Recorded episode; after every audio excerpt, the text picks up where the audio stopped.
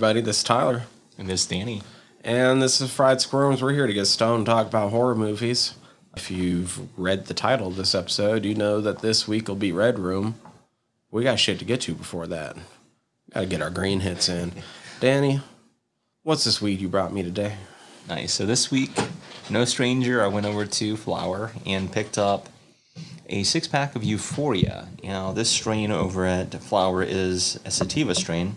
With that being said, if you look up some information, it shows that it's a hybrid of 50 50. So, you know, take that with a grain of salt. But nonetheless, uh, this was developed by the Amsterdam Dutch Passion Company, and uh, they're known for uh, breeding some skunk strains together, right? It didn't specify which ones, just some skunk strains. Nonetheless, it won second place at the High Times Cannabis Cup in 2000 and the Best Seeds High Life Cup in 2002. With that, also the flavors on this are very sweet. The aromas are also earthy and sweet. Numbers, once again, it's about 28% over at Flower.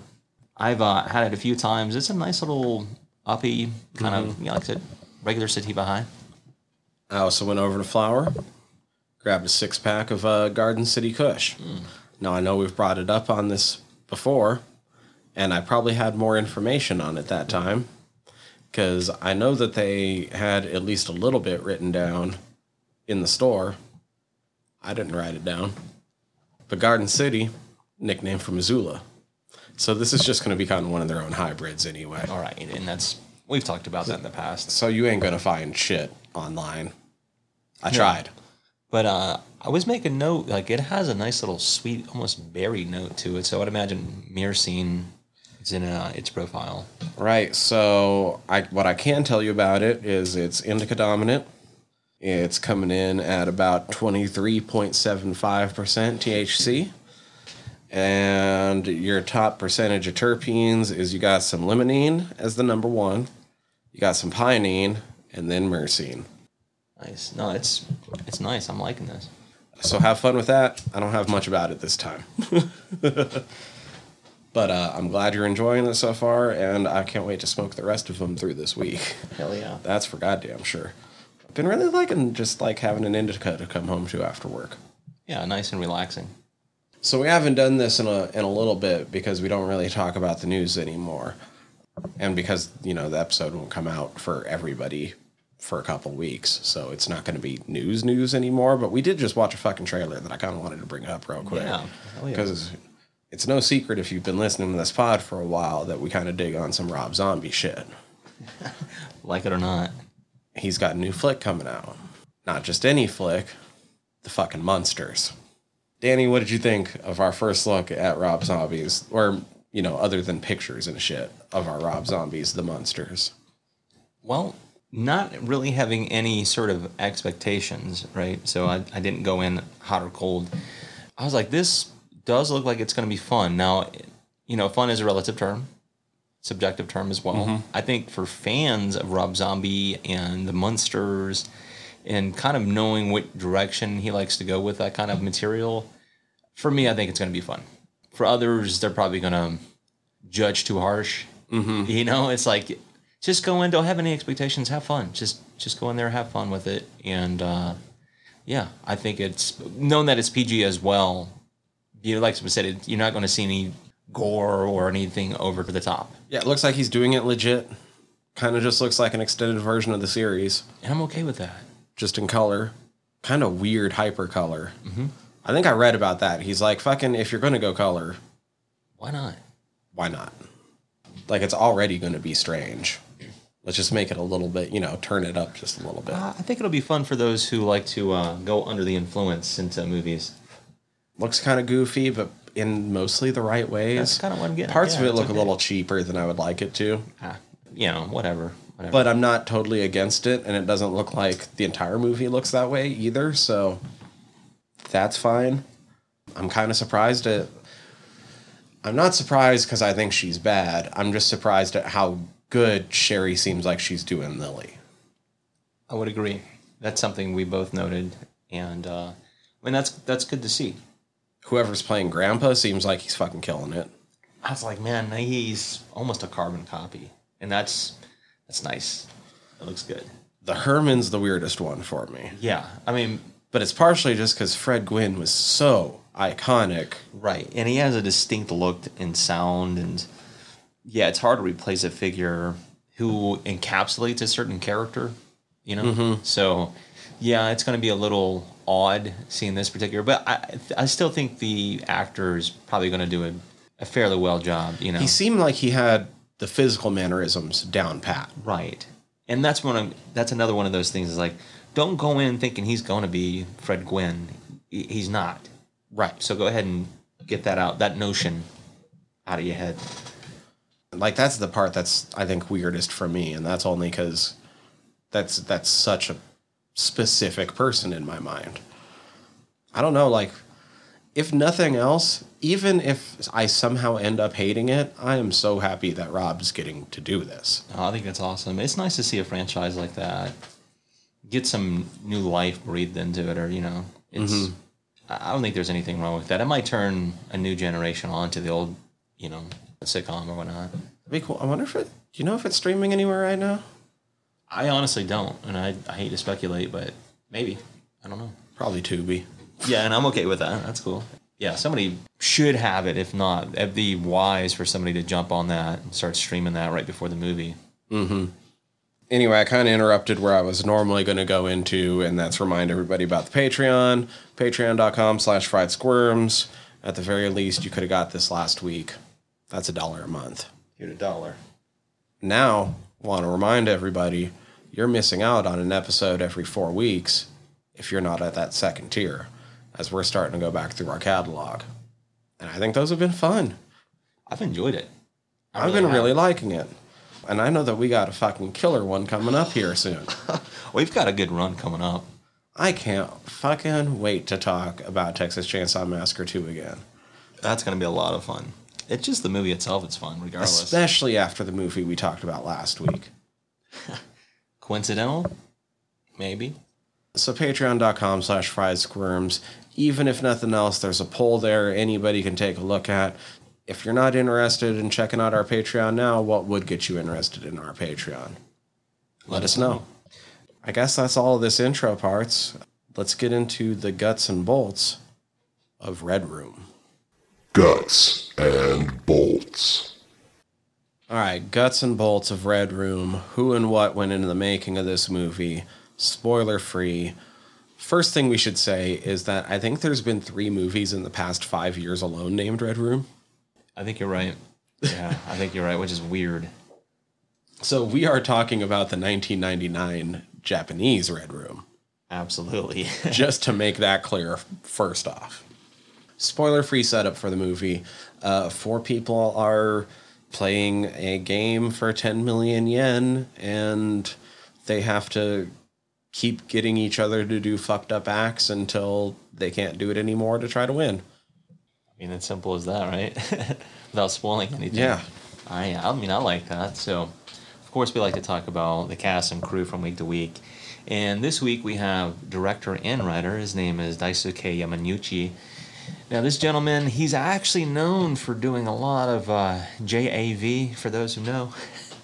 Yeah, yeah, yeah, yeah. He likes to make them little saucy videos. So it makes sense that you're seeing a little bit of stuff in here. But a few films of note, actually, that you can watch that doesn't involve a whole lot of heavy petting are films including Celluloid Nightmares. And this is a little bit of a spoiler, but there is a sequel to this film. Right. All right, now cinematographer on this is Yasutaka Funayama.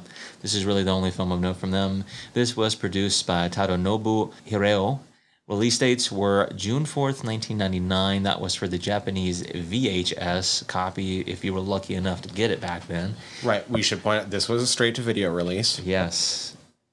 And it did have a December 22nd, 2005 DVD release, but on Earth, they had a 2006 release date for this. Uh, how do I know that? Because I got the fucking copy right next to me. So I do know that much. All right, now the cast of Red Room, there's only four people, and I'm going to lead off with Yuki Tsukamoto, who plays the role of Kanako Yoshino. Really, only film of note from her. All right, we have Miyumi Okawa. She plays the role of Masako uh, Togashi. Now, this is once again, the only film of note from her. We have Hiroshi Kitasenju. He plays the role of Isawa Togashi. He was in Celluloid Nightmares. And last but not least, we have Shina Nagamori. She plays the role of Hiromi. And once again, really the only film of note from her. So that includes our cast and crew. Like I said, very limited uh, independent release. So, you know, There's not yeah. not like much said, guts and bolts. Like uh, not even VOD. It was just straight to video. Yeah. So yeah, different. straight to VHS in those days. V cinema. yeah, dude. Yeah, yeah, yeah. I mean, I was all for it. So here we are. Like I said, cast and crew. You gave us a brief setup. Should give you guys some warnings. We already said it's an unearthed film, so that comes with some some warnings itself. Right. That's that's already yeah. That already has some almost like some connotations behind it. Yes. Like I mean, for those who do know. they specialize in putting out extreme horror, basically. Yeah. Things that well, you know, push the boundaries of what others would deem well, I don't know what you would deem this if you were a casual viewer, like grotesque, Yeah. horrendous, like sick. So there's violence and I guess Sexual you- stuff, of sexual stuff, yeah, sexual go say that. stuff, pissing, Yeah. rape, necrophilia.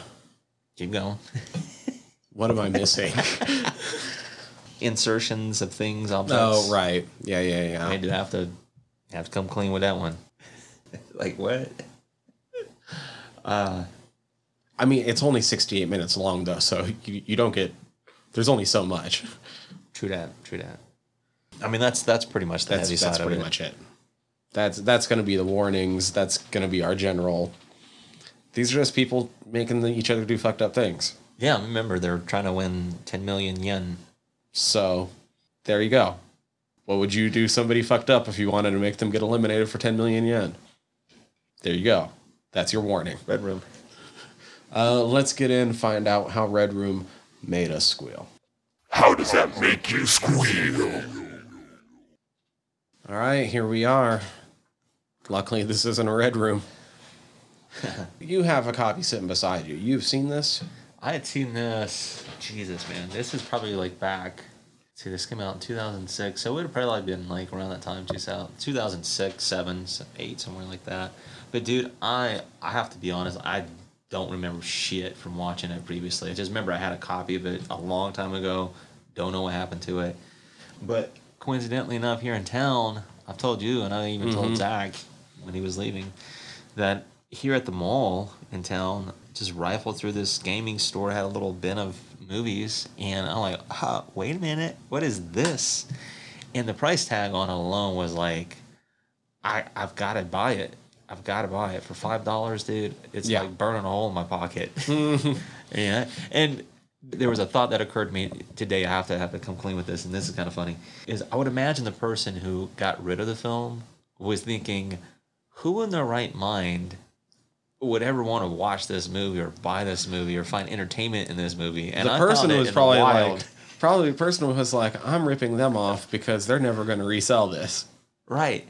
And here I come. and I'm like, what is this doing out here in the wild? you better get back in my home. what are you doing outside?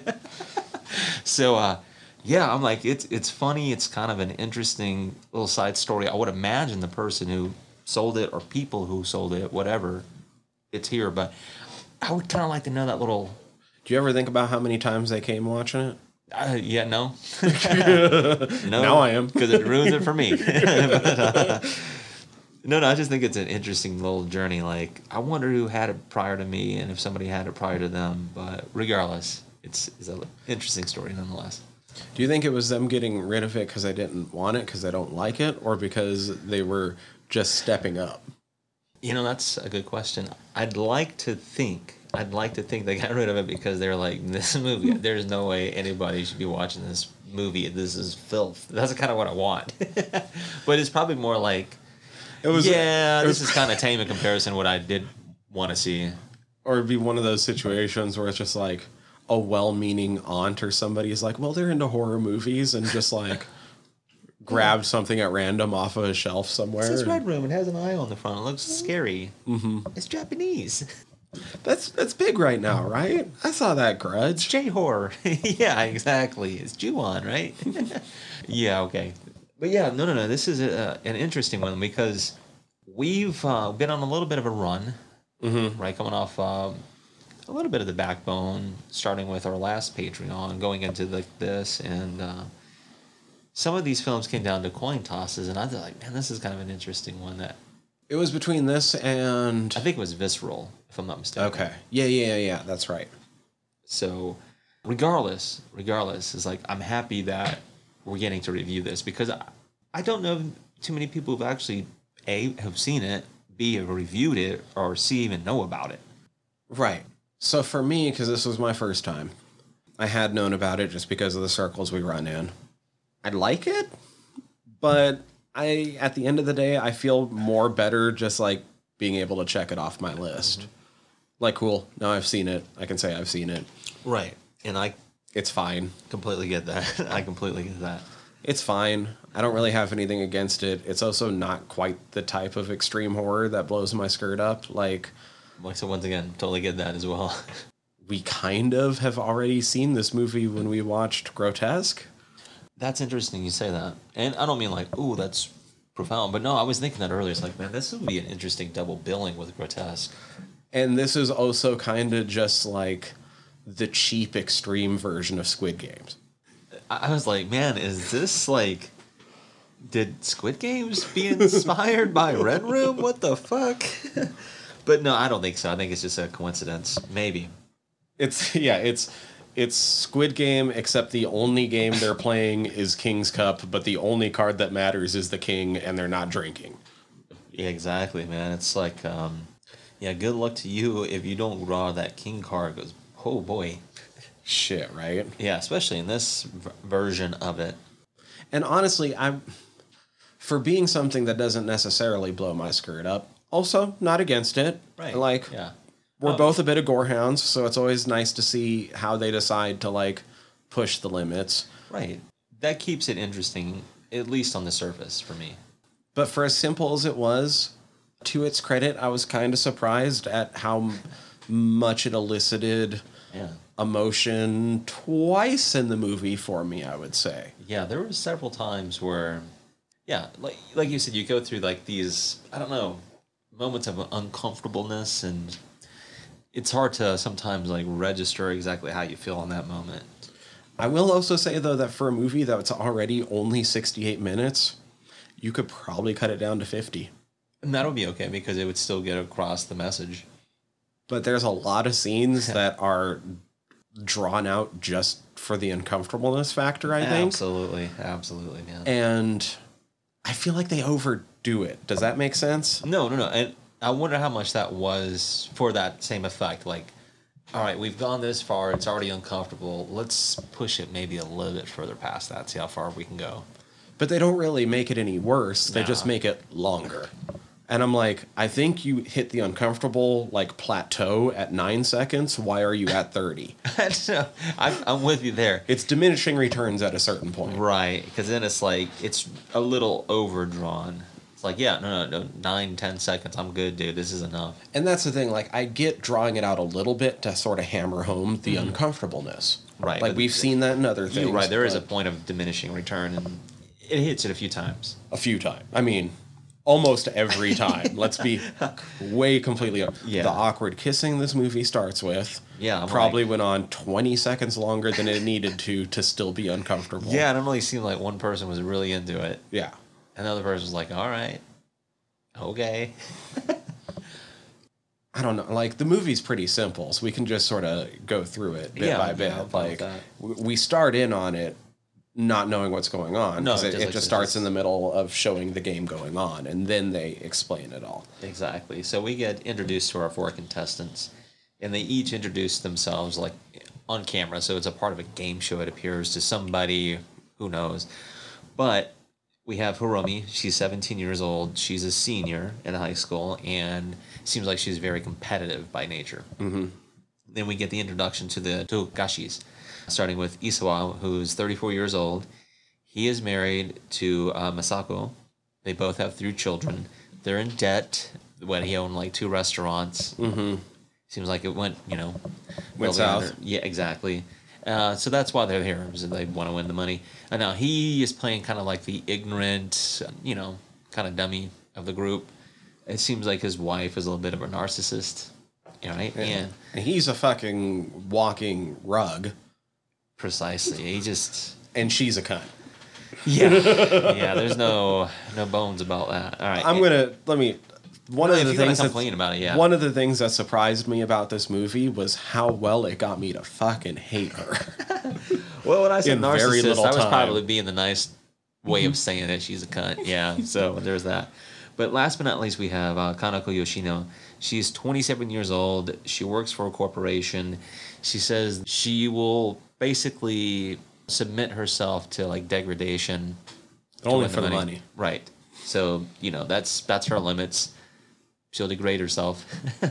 All right, so that's our four contestants, and you're right. It starts with the opening of uh, Hiromi and uh, Kanako making out. We don't know why, but then we get kind of like these cuts, which it, it does kind of mix it up. I, I do like that a little bit about it. At least it keeps it interesting. it kept it interesting.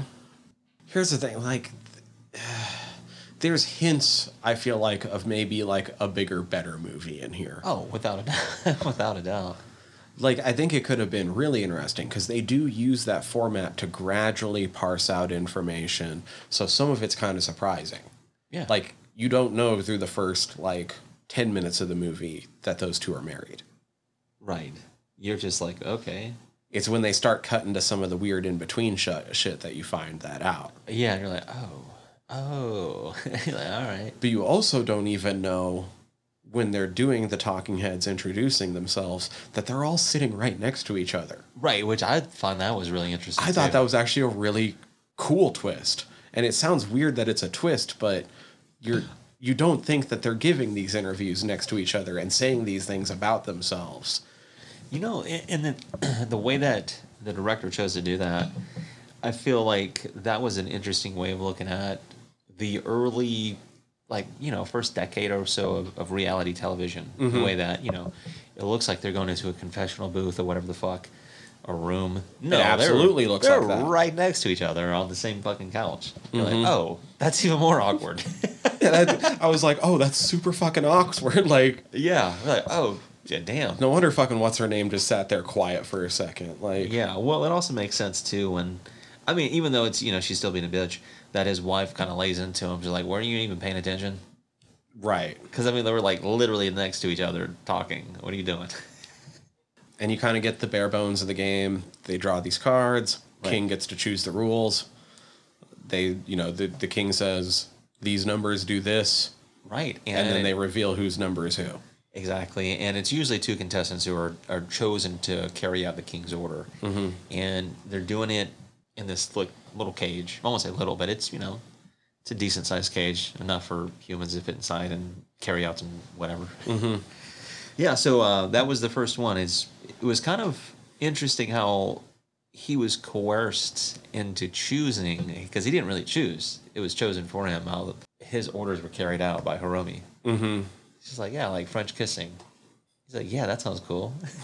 I, I'm cool with this. yeah, and so that's how it starts. She like, "Ugh."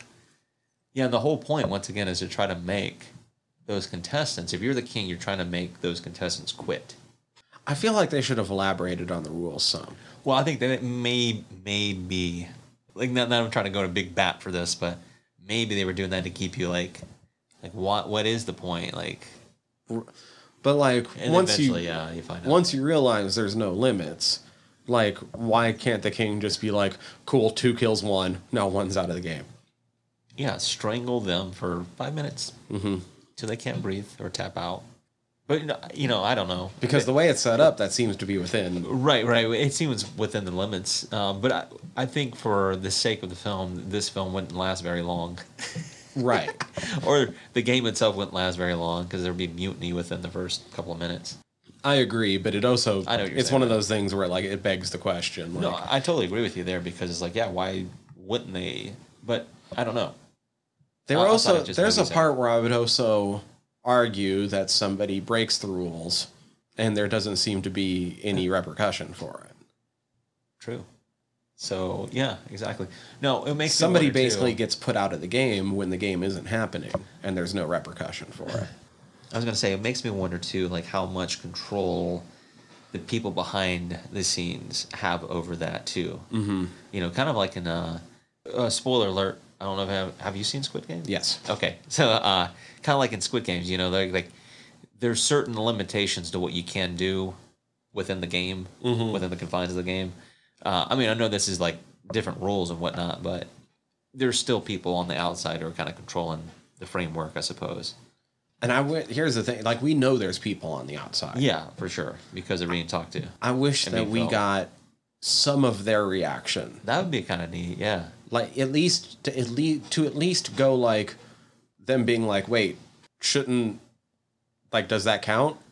And just having somebody say like, we don't care, we just want to get this shit on film. yeah, like have a little control room or something. Yeah, it's just a few people jerking. I mean, uh, watching.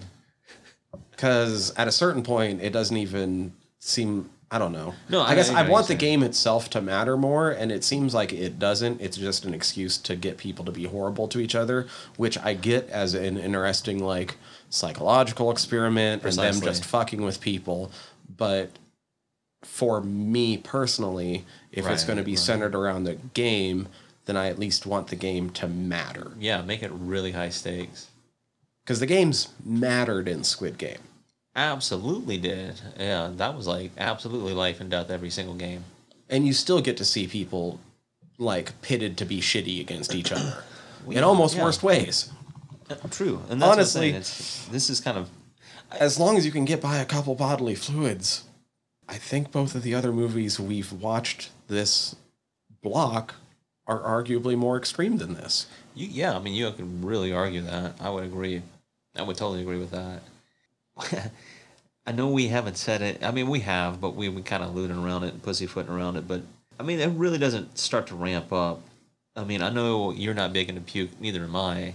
I was like, okay, that was kind of neat, but you know its effects. You can kind of see it. if That's another one. It's like I like I don't It's like real puke, that much, but but I knew it was coming too. Right, right, right, right. It's Yeah. more like sudden puke out of nowhere or just constant puke. Yeah, uh, I mean, still, I like. I'm not big on that. No. So, all right, it really, really, really starts to, to ramp up after. Let's see, uh, Masako, uh, the wife. Wait, of we're just saying puke. If anybody hasn't seen this, Yeah. shit gets spun in a fucking chair. Yeah, and that's like one of those moments too in the film. It's like, okay, they could have parsed that down to probably like ten seconds, and that would have got the same effect. But they kept going and going. Well, that's the thing. She's like, you have to do this for three minutes, and, Yes. or whatever, five minutes, Yeah, I think it was five minutes. and like it starts going, and I'm like, okay, that's that's fucked up, and like I know by the end of this she's going to be puking because that's what happens if you're going to get fucking spun in a chair for five minutes. Yeah. I mean, you get dizzy, you get sick. So I'm like, I know where this is going, but let's let's watch it happen. And then I kept waiting, and I kept waiting, and I'm like, fuck me, are they actually going to wait five minutes? like, No, that's what it felt like. So the one who set that in, that motion was uh, Kanako, was the the corporate girl. oh yeah, Yeah, so she's the one who drew the second king. Third king card was drawn by Hiromi, the young girl, and she has number one, who's Masako. He was a blow dryer for three minutes. On number three, who was her husband, Isawa. that one was kind of Yeah. fucked up. Puts the blow dryer in his mouth for three minutes. Right, submits to that. For as fucked up as it seemed like it was, it seemed to have no lasting effect on him. No, exactly. I agree with that. It was just like, and you know the damn thing wasn't even on. It just they, Yeah. you know, put it in his mouth, whatever. But an inventive idea. I agree. I agree because no one will want that in real life for three minutes. Fuck no. dude, your mouth would be fucked. Yeah, your throat would be fucked. Oh like, yeah, just yeah, yeah, yeah, yeah. Um, that would probably be enough to make you tap. And they started to have like blood come out of his nose, Dude. but No lasting effects beyond that. Totally. now we don't even like get to see like an effect shot like inside of his mouth where they rigged up some. I mean, uh, granted, there's probably I don't know how much this movie was shot on. Right.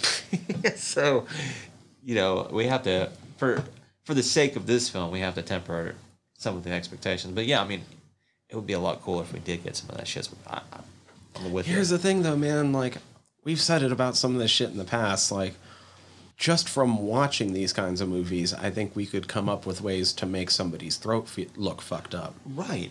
I think it would just take a little ingenuity, a little more thought, you know, behind it. Like, yeah, make it look more believable. Even if it doesn't look quote unquote real, Right.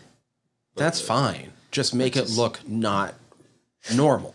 Yeah, dude, yeah, it's like that is a gripe I do have. If I have like my little bitches about film, is what we're talking about here is when somebody sustains an injury in a film, and then within the next freaking scene or the next sequence, it's like it didn't even happen. I'm like, hold on, come on now. I agree. Although I, I have found that I have a different tolerance for it depending on what the movie is. Like if I know same. it's an action movie, they have to get a lot more fucked up before they start showing it than like a horror movie. Uh, Without a doubt. No, no, there's different expectations. I agree with you there. It's like, yeah, an action film is like, yeah, they're going to sustain a lot more. Like, At a certain point, I need to Yeah. start seeing them get hurt. But Right. no, it's cool. You, you can take a lot more damage before I start getting mad about it. likewise. No, in a horror film, I'm a little bit more like, you're not an action hero. yeah. so yeah, that's that's my gripe. It's gonna hurt a little bit more. It's gonna sting a little bit more.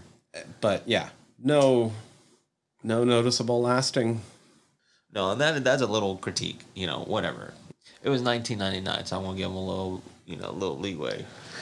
But still, could have done better. Yeah. Well, which one was next? I don't. I don't remember the order on some of those. All right, so after the blow dryer incident, Masako, who is uh, the wife, Right. She's the king on the fourth draw. She has Hiromi, P on Kanako. Oh, that's right. Right, and that's where there's a reveal. That's like the first kind of big reveal. Because you see a, a penis in the shadows was attached to somebody, and that somebody is Hiromi. And you're like, oh. So that brings into question, not a really question, but it brings into a whole nother uh, subject together that I'll admit, like I'm not uh, equipped to really talk about it, you know, in lengths. But this film is kind of interesting in that respect that they're bringing in, you know, transsexual, transgender, and stuff like that. I was once. I'm also not equipped to to fully go into this, and maybe there was something I missed, but I felt like this movie actually treated it rather respectfully. I agree with that because it's not. It was a surprise, yes, it could have been played a lot differently. but that's about all they left it as. Yes, Yeah, th- I mean, I mean, they something bring up comes up at the stuff. end, Right, but right, right. like but no, I, I think you're right. It was handled more delicate than I anticipated too. especially for what the premise of this movie is. Absolutely, it's almost treated as i mean god that's not quite i was going to say it's almost treated as a non-event which is not true but for what it very easily could have been it's Oh. practically a non-event Yeah, I mean, it was for some. It probably was played up for shock, mm-hmm. but the way that it was handled in the film, right after you get that, that was that. Like, okay, yeah we're we're past it. All right, nobody's asking that. dumb questions Right, nobody's exactly, nobody's exactly. treating her kinda what I'm getting differently because of that it comes up later on because of some of the shit they have to do but To me, the more shocking thing, if you will, because I don't mean I don't really get shocked, and to me, it's not shocking. It's just like, okay, they're doing this. Is the pee, and I'm like, okay, you know, once again, the effects are probably squirting her in the mouth with a water bottle. yeah you know, let's be real here. But I found it funny that she said, I swallowed. Like, yeah, you did, you freak.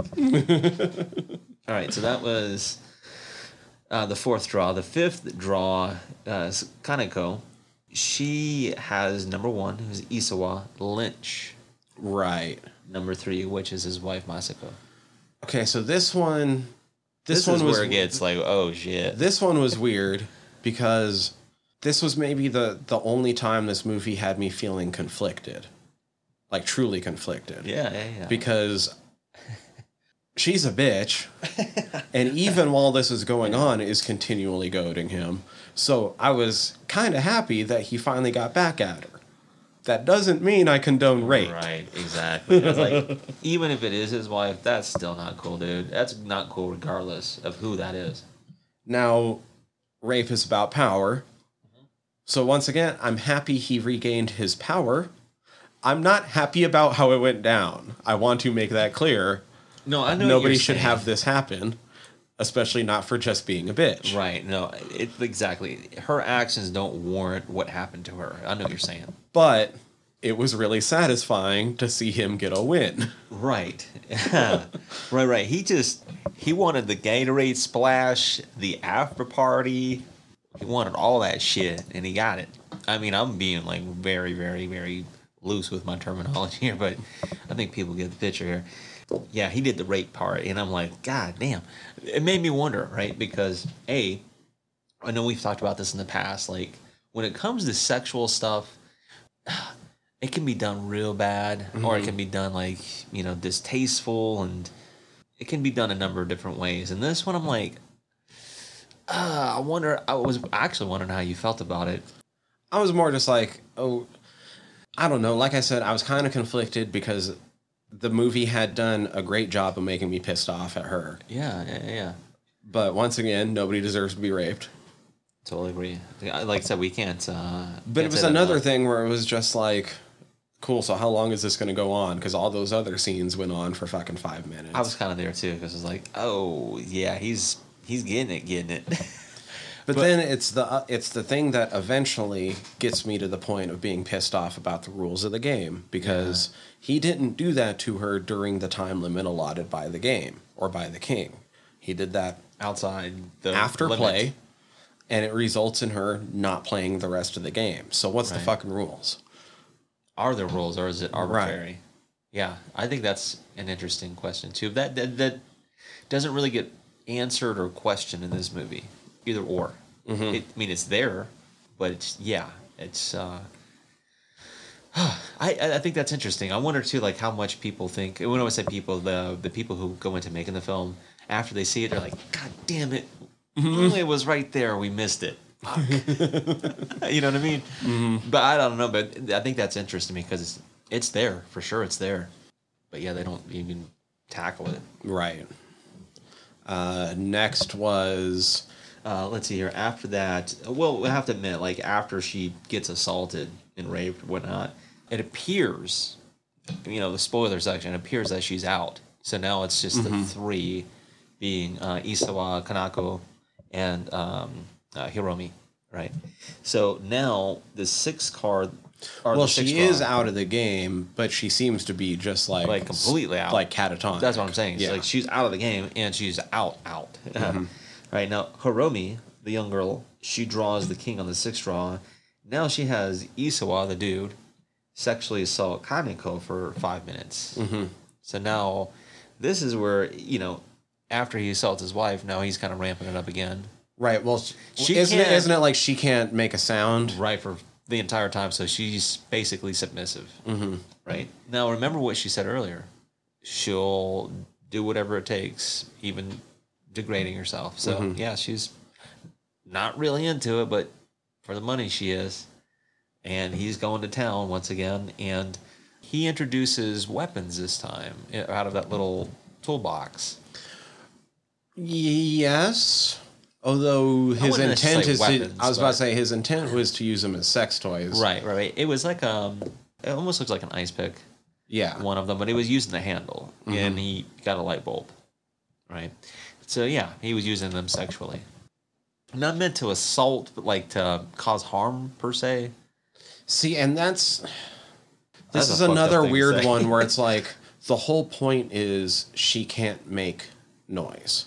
And I feel like this kind of assault hits more if you hear her not liking it. Hmm.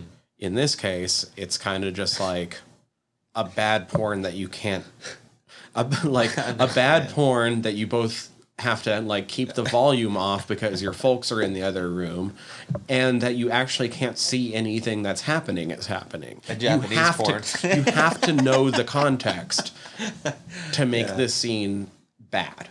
That's true, man. That's You know what I true, mean? Yeah. Like there's nothing inherently about the scene, No. like the physical actions going on that are bad. no, no, no, no. I agree. You have to have the context. It's Like yes, she's being assaulted, yeah, but but if you just saw this clip going on, you're like, okay. Yeah, you don't know the context, like you were saying. You don't know the context if you just happen to walk in on this. Not saying it looks normal either, but no, it's like it's still hard to explain. It's like, what are you watching? Like, but it's not uh, the same as if she's sitting there very audibly and physically reacting to it because neither were happening. Thankfully, Right. and I'm not. I, I'm not condoning this. Like w- neither one of us are. The point being is, you're right. In the context of this film, if she were making those sounds, pleasurable or otherwise, it would have a whole different context. Yes. So there, you. That's I know what you're saying. That's the argument. It makes it harder to get through for some in one way or another. Yes. It either makes it harder or it makes it harder. Maybe that's why they had to give this film up. yeah. It's like, man, you have no idea the things I've done. but Then at the end, he gets pissed off that he didn't put her out of the game. Yeah, it's wild, man, because uh, he actually he's penetrating her with the light bulb. You're right. He breaks it off inside of her, and it appears, Not necessarily on purpose. No, He's no, just no, he getting just- pissed and fucking. Yeah, it's the thought of because of what Hiromi says, like uh, she was the one who had you lynch your wife. yeah, and then yeah, because of, of his attitude after that, yeah, it happens to break off inside of her, and it appears that yeah, that's she's out, man, and it's just those two, and they're starting to play the game, just those two, and anywho, she's not out of the game. She's like, no, drop me back in. like, okay, freak here's the wild thing is that Hiromi draws the king again. You're like, oh shit. And this time she orders Isawa to have sex with Kanako with the glass broken off inside of her. Mm-hmm. And um, anyhow, yeah, they go uh, in the cage, and Kanako this time is all over him, and she starts to you know fillet him, give him a blowjob, uh, but she bites his dick off, spits it out. Now he's out of the game. Once again, what are the rules? if you can just not follow what the king told you to do yeah, and eliminate your competitor, right. the fuck's the point? Well, I, not even what's the point. I get the point. Like they just have them set up to make people be terrible to each other, and that's what whoever's watching is getting off on. I just want the game to fucking matter. I know what you're saying. Exactly. He's like, yeah, what is the point of the game then? All right, so it's it's down to the two gals. This time, Kanako draws king, and she orders Hiromi to have sex with her. Mm-hmm. Right, and this is where I learned. I was say I learned, but this is where, in the context of the film, that we all learn as an audience that Hiromi, the reason why she wants to transition from Or she wants the money so she can transition. right right exactly she wants to be able to have uh, you know the operation to complete her her womanhood um, so anyway while this is happening and they're having this conversation Masako from earlier uh, who got her ass beat and, and sexually assaulted she gets up and she grabs that ice pick and rams it through the back of uh, Kanako all the way through her chest and it appears like okay she's out and then she goes after Hiromi, the young girl, and Hiromi defends herself, and in return, actually gets it Right in her mouth. Her mouth. I went by her mouth. It's uh, Mas- Masako's, and pretty much gets her out of there. And I will say this is where you get to see some gore effects, like some blood splatter and stuff like that, which is decent. It's not bad. Mm-hmm. Yeah, that's fine. Yeah, it's like okay, shit, there you go. That's Mm-hmm. okay. I can dig it. So then at that point, it's like, oh shit, okay, well, um, this is this is awkward too because of what you're saying about the game. If does the game matter? Because Because technically, Hiromi quit because she's like, I'm not gonna have sex with you, right. so I'm out. But that's almost as soon as she says it, that's when Masako stabs Kanako in the back. It was like, oh shit, and then all of that series of events happens. So Hiromi appears to be the last one standing, but she's like, I'm gonna fulfill that last little deed in order to win the money. So she does have sex Mm-hmm. with um, that's where the whole necrophilia. Then I was like, oh damn, well, another film that has necrophilia in it. Damn, that's gonna be hard to explain. So anyway, yeah, she wins the money. The guy comes out, hands her the briefcase. She's like, I don't need to count it. Uh, he's like, Well- well, I do want to say that whole ending bit with those two, it's weird how Oh, yeah, crazily, yeah, yeah. like, kind of sorry, I- bittersweet it is. yeah, I skipped all over that. You're right. Because God, I can't remember. It's Kanako. names. So the it's the young girl Yoshino. She not the young girl, but the, the corporate girl, the Right, right, right. degrades herself As she's dying. Yes, she wants to know what Hiromi's new name will be as a as a woman, a complete woman, and she Mm-hmm. She's like, I'm her- assuming you're changing your name. you might not be, but right, you know, but I just want to know, you know. She says, well, it's going to be Miyuki, and she's like, well, that's it'll be written as beautiful happiness. she's like, actually, I was going to write it as Deep Snow. Yeah, she's like, actually, in kanji, it's a deep snow. Oh, you know, here, now this might be me, like, really, really, really fucking reaching here. Really reaching, but let me know.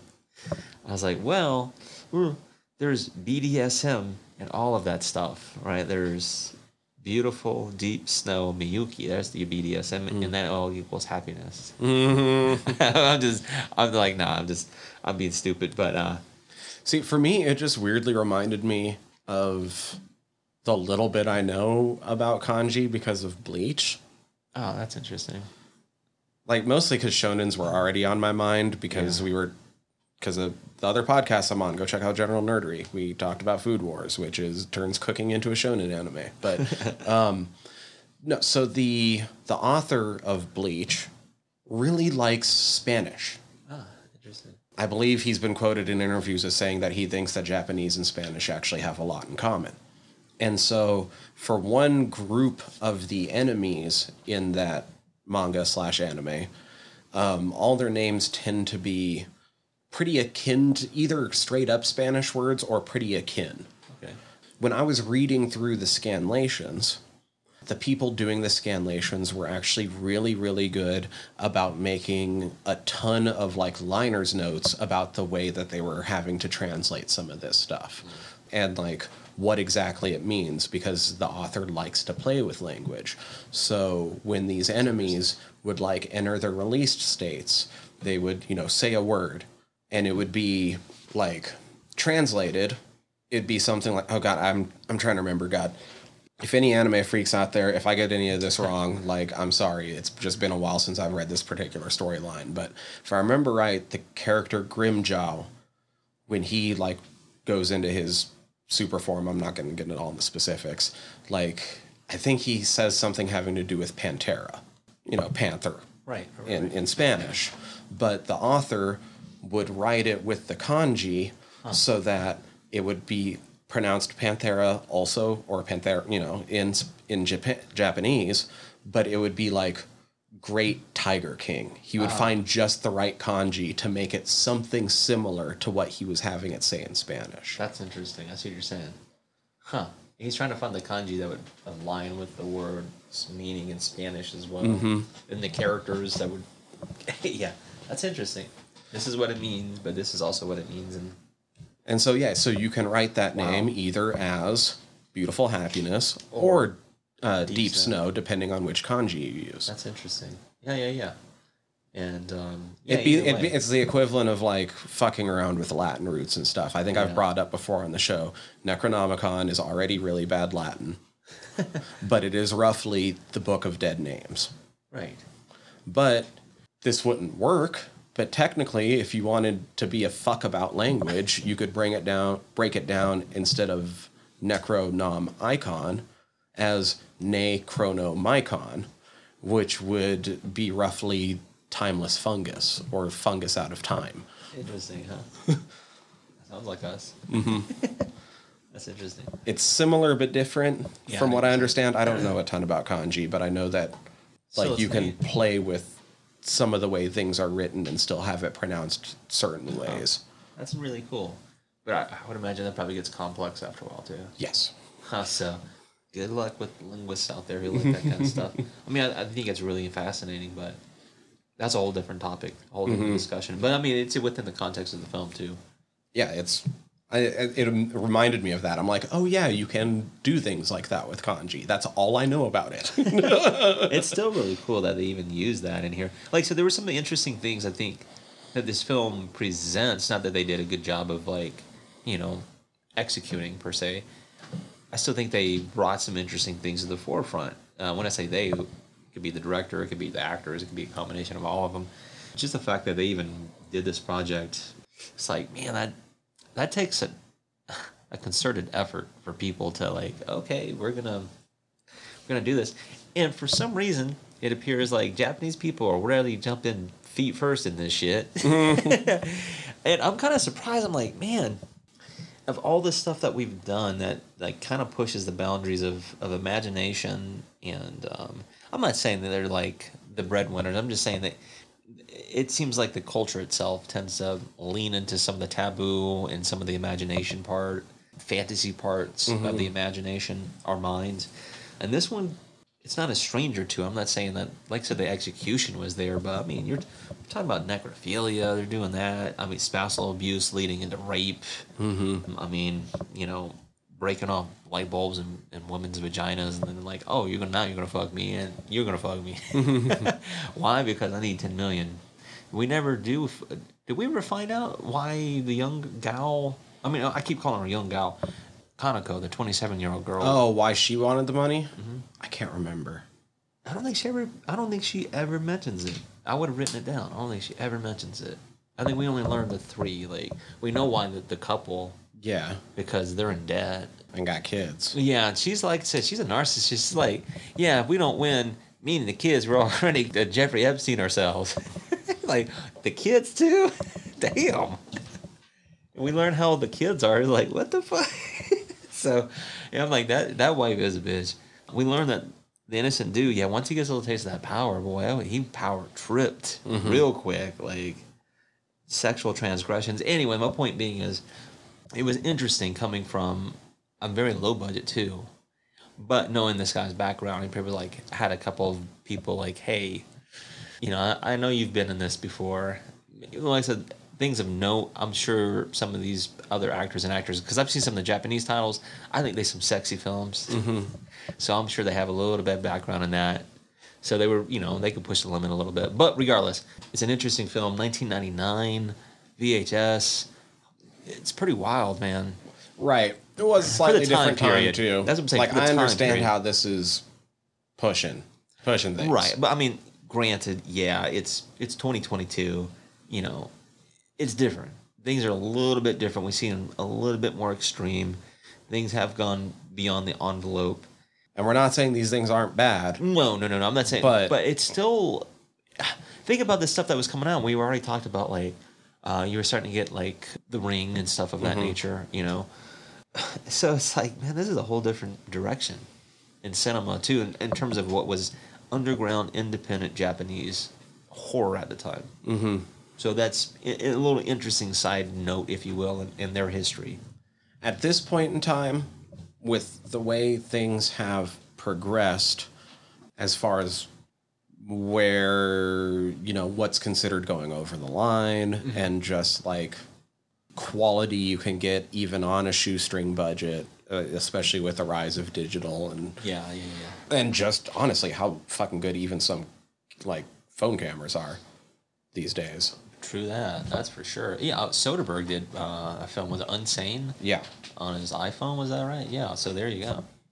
Like at this point, uh, the movie's still transgressive, but is more of like in the history of extreme films rather than extreme itself. I agree. It just another one of those stepping stones. Mm-hmm. You know, in in uh, the progression, if you will, of this kind of subgenre.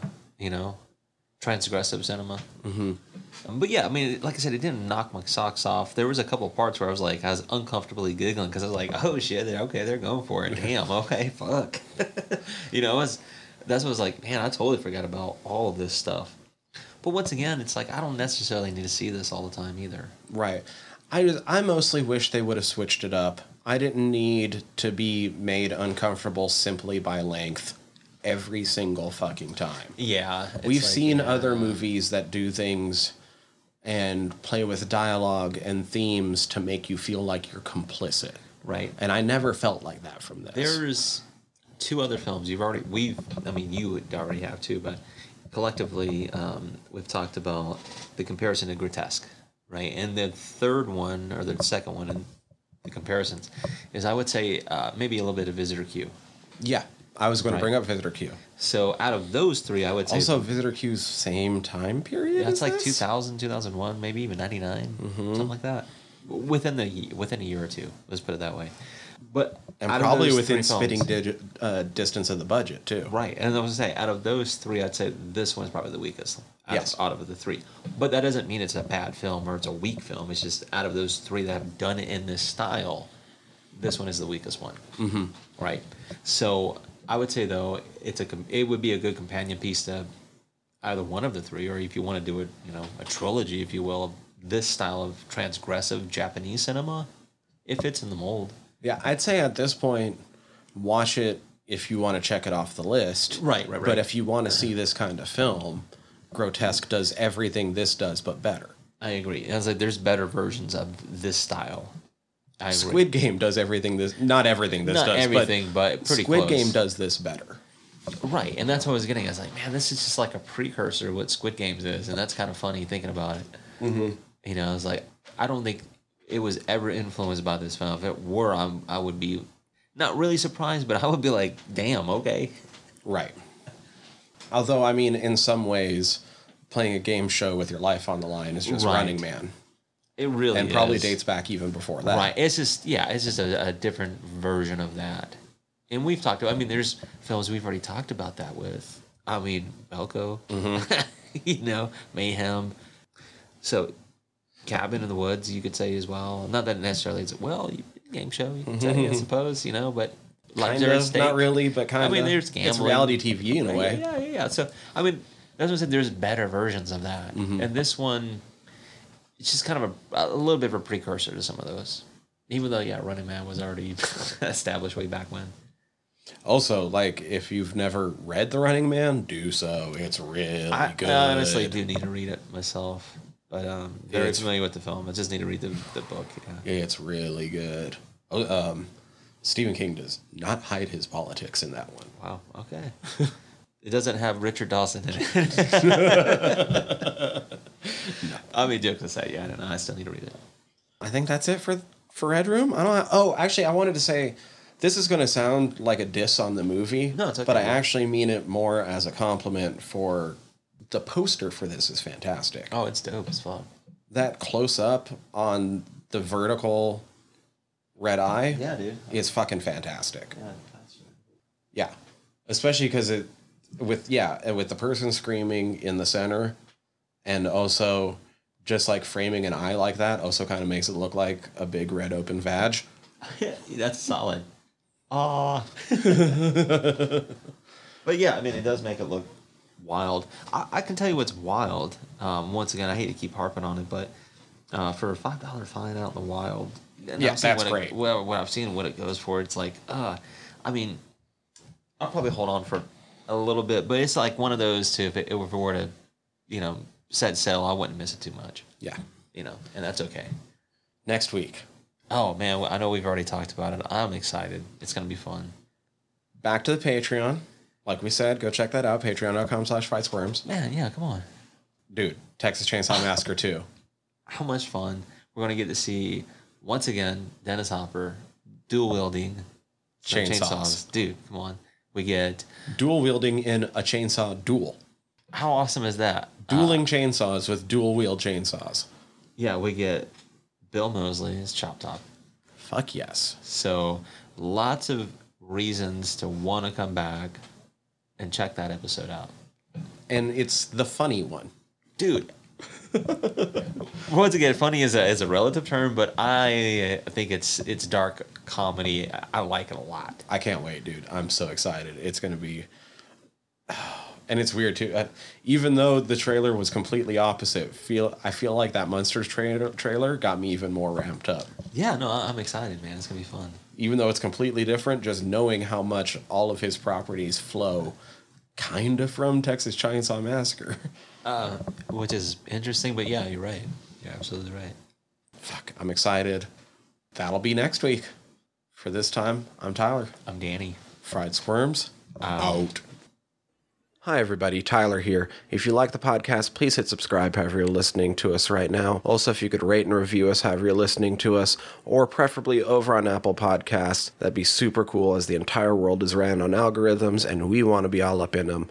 Uh, we highly appreciate it whenever you tell all your friends about us. If you have any suggestions, comments, questions, want us to put eyes on your current independent horror project, you can always contact us, squirmcast at gmail.com, or you can contact us through our website, www.friedsquirms.com. Uh, scroll through our entire back catalog there, or click the links up at the top as we are part of the Earwyrm Podcast Network. Uh, and would love it if you went and checked out some of our sister shows. Uh, the easiest way to keep track of things across the entire network is to go over to that website. That's earwyrm.com, E A R V V Y R M.com. Uh, you can search for us across all the social medias. If you type in fried squirms, we should be what pops up.